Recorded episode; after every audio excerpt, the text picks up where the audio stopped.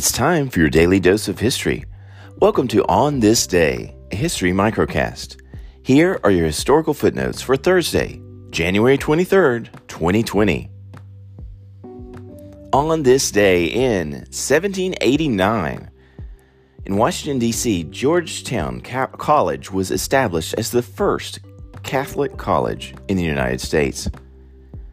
On this day in 1986, the first annual induction ceremony for the Rock and Roll Hall of Fame was held in New York City.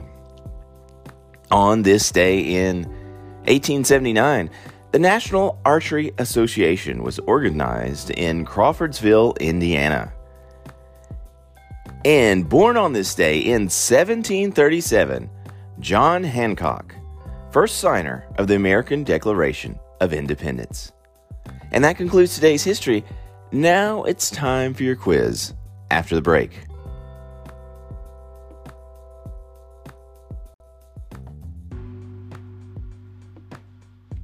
History moves fast. Let's see if you can recall what you just heard. What happened at the Rock and Roll Hall of Fame on this day in 1986?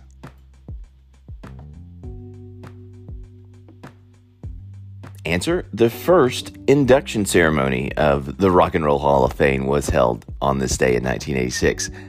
Next question What type of sporting association was organized on this day in Crawfordsville, Indiana on 1879, or rather in 1879? Name the t- sporting association that was organized.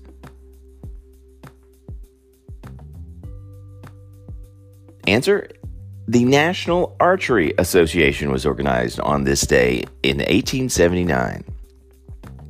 Last question Who was the first signer of the American Declaration of Independence? Answer John Hancock. And that concludes today's history for Thursday, January 23rd, 2020.